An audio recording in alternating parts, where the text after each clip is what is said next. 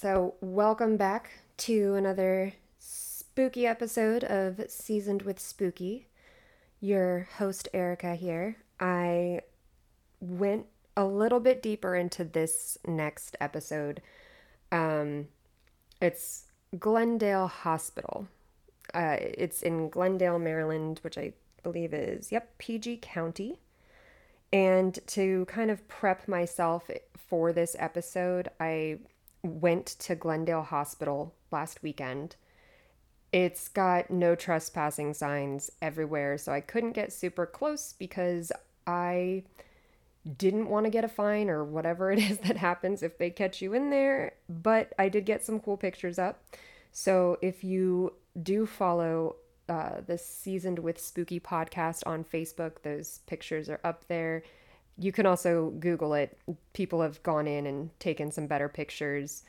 Um, when I went, it was kind of like this gloomy, rainy day, so it was the perfect time to go.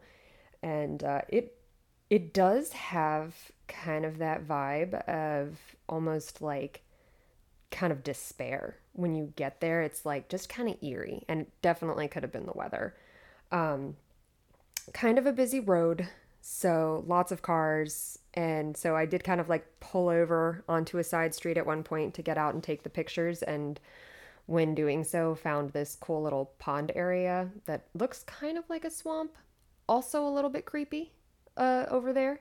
So parked over there, just kind of walked up the street, snapped some pics, and threw them up on the Facebook page. So if you haven't already, go ahead on to Facebook and follow the find the seasoned with spooky Facebook page where I will try to put a little bit more content up and stuff like that to keep you guys informed on what is coming next.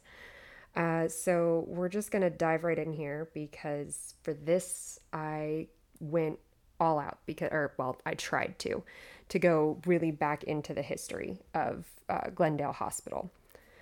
Um, so it was built in the 1920s, 1930s time. There was some conflicting information um, that I found online for it. And it's on the corner of Glenn Dale Road and Route 450, I believe. Uh, there are 23 buildings to this hospital over this massive span of 216 acres, which is absolutely huge. Uh, it was a tuberculosis sanitarium.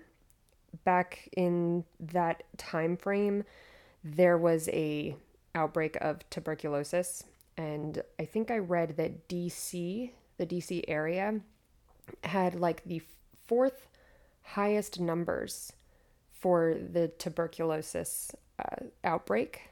Uh, tuberculosis, TB, also known as consumption at that time. Uh, it it's really uh, an uncomfortable thing. I actually got quite a lot of information on that.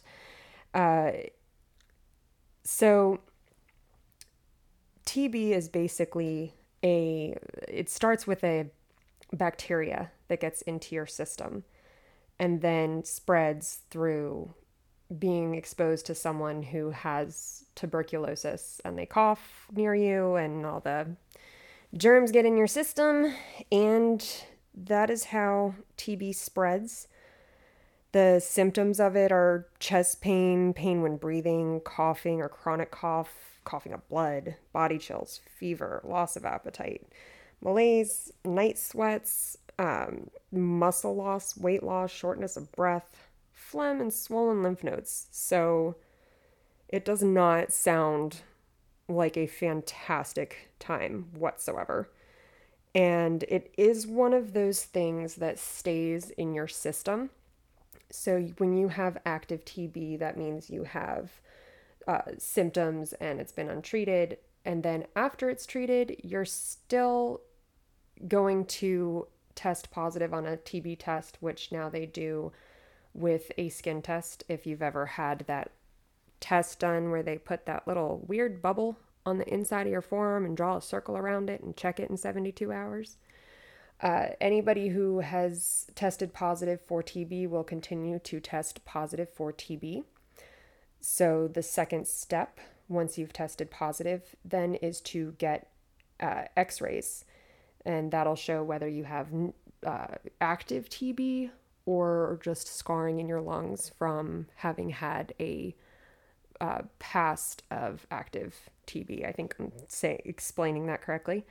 Uh, it spreads though through your body if it's left untreated. So then you start to get the aches, the pains, stomach in like the body, the stomach, the pelvic area, muscles, um, lots of again more things that are not going to make you feel fantastic. So it's of course being in one of these hospitals, you're surrounded by you and other people who just feel horrible. Uh, you can get treatment for TB, which now it's like if you have active TB, it's like up to six months of antibiotics. And uh, after that, then it just becomes the, the latent TB. But nowadays, it's pretty rare. It's less than 200,000 cases in the US per year, from what I've seen. And uh, before they discovered, oh, hey, we can treat this with antibiotics, uh, places like the Glenn Dale Hospital Sanitarium uh, would try to do other stuff as well. So, uh, just to kind of give you some background on how, like, the energy that's in this place, you have a lot of people suffering and they've got complications from not knowing how to treat this yet or not quite. And so, people who ended up having this untreated tuberculosis diagnosis over time, as it spreads, you can end up having it in your brain, your spinal cord, your lungs, the muscles uh, around your heart. And when, of course, anything like that affects your brain, you can end up with seizures, increased brain pressure, loss of hearing, brain damage, stroke, and death. Um, so not not a good time.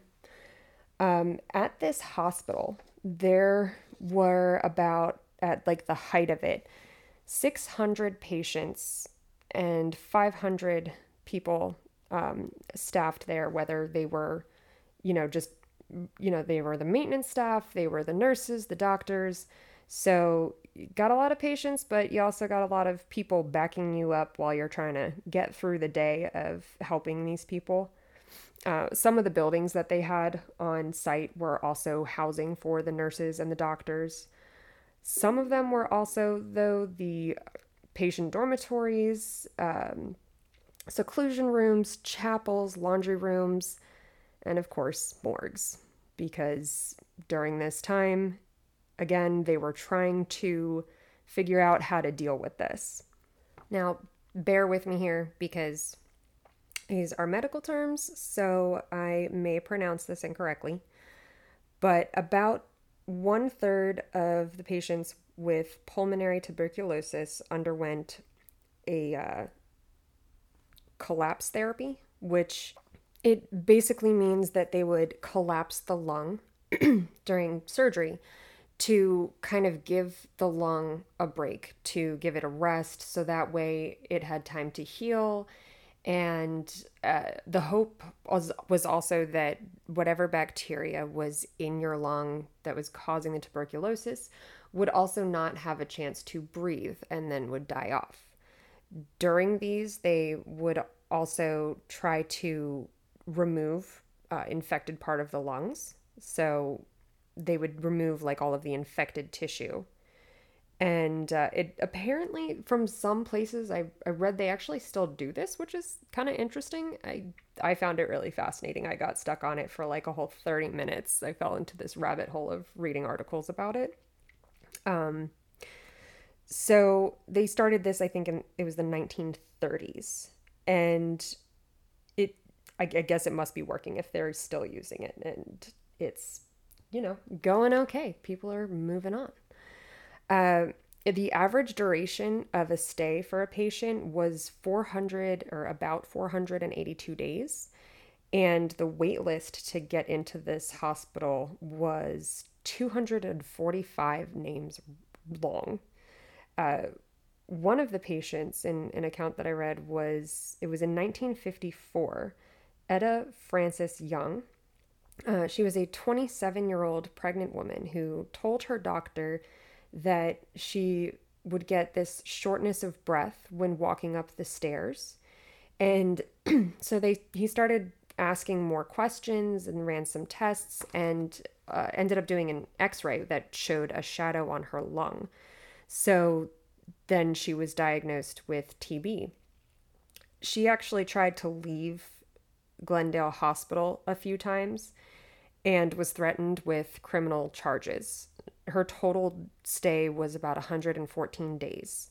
At the time, local laws allowed contagious people to be held at uh, against their will at one of these sanitariums to try to protect the public and prevent the spread of tuberculosis, which I guess I get it, but it's a little harsh, I think, depending. I mean, knowing what we know now, no, back then probably seemed appropriate. At this hospital, in addition to the collapse therapies, they also were in the mindset that a lot of fresh air, sun, and uh, rest good food, fruits, vegetables, stuff that's good for your body, and being in outdoor open spaces was going to help you recover from this. Uh, this is, of course, before antibiotics were used as commonly uh, from everything that I was looking at. Um, so, I mean, I guess it, it was a more holistic approach, but because of this, the grounds have a lot of open design. So to get from building to building, you have a lot of outdoor spaces. Uh, there's like some hallways with arches in it. So you're in a hallway, but it's an outdoor hallway, but it's covered. And then, of course, because inclement weather can happen, they also had a lot of underground tunnels that would go throughout the hospital for transporting patients and for doctors and staff members to get around. A lot of times back in the time that this hospital was created, it was kind of like something where the the family of this person they would send this you know these patients there and they would tell people that they had passed or moved away or something, anything to not build that connection between themselves and tuberculosis, which is really, really sad. If you think, you know, you're in a hospital, there's people, there's adults, there's elderly people, there's children that are not being visited kind of just it's it's sad to think that that's that was the mindset but just you know it, it's an unfortunate thing that happens and it created a whole lot of feelings for this place. Um, so at some point around 1960, I believe, the hospital wasn't seeing the influx of tuberculosis patients that they were in the beginning. And then they started to use the hospital grounds as more of like a nursing home for the elderly, as well as treating uh, families or patients who were less financially capable of paying for any kind of treatment for for anything, not just tuberculosis, but just in general. Um, and then in the 1980s, I think I saw somewhere it was exactly 1981, they found that this building was not up to code. It had asbestos, lead paint. The structures were not like up to fire safety code. And to fix this, it was going to be something like $23 million. And in, nowadays, that is a lot of money. but in 19 the 1980s it was it was even more. So um, they decided to shut down the hospital. Since then, they've put up all of the no trespassing signs, and the buildings have continued to decay over time into a lot of piles of rocks on the inside. If you go online and you look at the photos that other people have done or videos that other people have taken from inside, which I do not recommend you do, uh, it's definitely dilapidated. Is that the way? Is that how you say that? It's it's falling apart. It's not structurally sound. It's definitely not safe for anyone to go into. Please do not do this. Um, a lot of people are going in and trying to catch like a glimpse of a spirit or a ghost or some kind of spookiness on film or video pictures. However, taking in, um, they're like a ghost reader kind of thing. It's you turn it on and ask questions, and supposedly this is how you can hear the answers. And it makes sense because tuberculosis being what it is, you've got a lot of patients who are uncomfortable, a lot of patients who passed away. Um, mental health can be affected when anytime that anything affects your brain. The the human psyche is extremely fragile. So, you know, if you've got swelling in your brain and all this other stuff, you're kind of being kept away from your family members, your friends, your loved ones, and dealing with this. And the only way you can do that is by dealing with the doctors and other patients who are also suffering. That's that leaves a mark on uh, on the grounds of the place. And then it was a nursing home after that. And yeah, it's definitely got a nice thick coating of spooky seasoning all over it.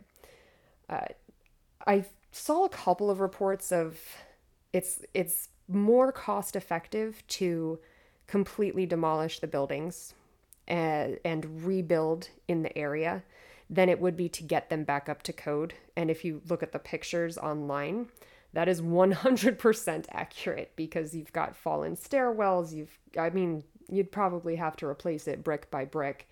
And at this point, after it's been just completely ruined by the elements and people completely trashing the place, it, it makes sense. Um, a couple of little like places have said they're going to do this or they're going to change it, but nothing's actually happened as of yet. And uh, so I'd, I'd be curious what they would do with it now. But at the same time, it, the building itself is really, uh, it's kind of breathtaking. It kind of, you, you look at it and you're just a, a little bit in awe of the amazingness that is this building. Um, now, definitely if you have a chance to like kind of drive down that road, take a look at the buildings and kind of go, okay, yeah, I went. Definitely do it. It's a fun drive. Um, however, guard your soul. Just like you want to take care of your mental health, take care of your soul as well. Do not go in traipsing through all of the buildings trying to see what you can find. And not only because you want to keep your soul healthy and like spooky free, but um, it's also just dangerous. But yeah, so that's um again another kind of like a short episode, but uh, there were some things that I was looking for that I didn't find. Um, I found that story of the pregnant woman who was admitted after being telling her doctor that she would get breathless going up the stairs, which they maybe should have said, okay, well, you're pregnant, so maybe don't go up and down the stairs as often, depending on how far along she was. But I tried to see if there were any uh, patients that had actually delivered there. I didn't see that. I couldn't find the number of patient deaths or patients treated, whether it be successful or not. Uh, so but there it is. It's Glenn Dale Hospital. It's super fascinating and awesome. And I was really excited because It's, I want to say it's in my backyard because it's about a 35 minute drive roughly from where I am. And to me, that's not really too long, especially to kind of go and see it. Um, so, yeah, this one was fun. I learned a lot. I had some like I think over the last 2 weeks I I had 3 dreams about tuberculosis and I I was like, "All right, well, I must have, you know, done my due diligence to really get the info if it's if it's affecting me that way." But it was fun. So, uh as always, if you have questions, comments, if there's anything that I got wrong or you found some information that I didn't wasn't able to get my hands on, leave it in the comments. I would love to hear it. Uh, and you know, r- respect the the old buildings, love them from afar, be safe, and uh, yeah, check check out the seasoned with spooky podcast page on Facebook. Uh, like and follow, and uh, see you next. Uh, I think maybe I'm gonna try to knock another episode out next week, but if not, for sure in two weeks, at least every other Thursday, I'm gonna try to get this get this out there. Um, so, if you've got any ideas, I'm all ears. Uh, gonna go enjoy the rest of my Thursday and celebrate that tomorrow is Friday and the weekend is here. So, enjoy your weekends I don't know what the next episode is going to be, but uh, hopefully it'll be just as fun. I hope you guys enjoyed this. Again, Seasoned with Spooky. I'm your host, Erica. Have a fantastic October weekend.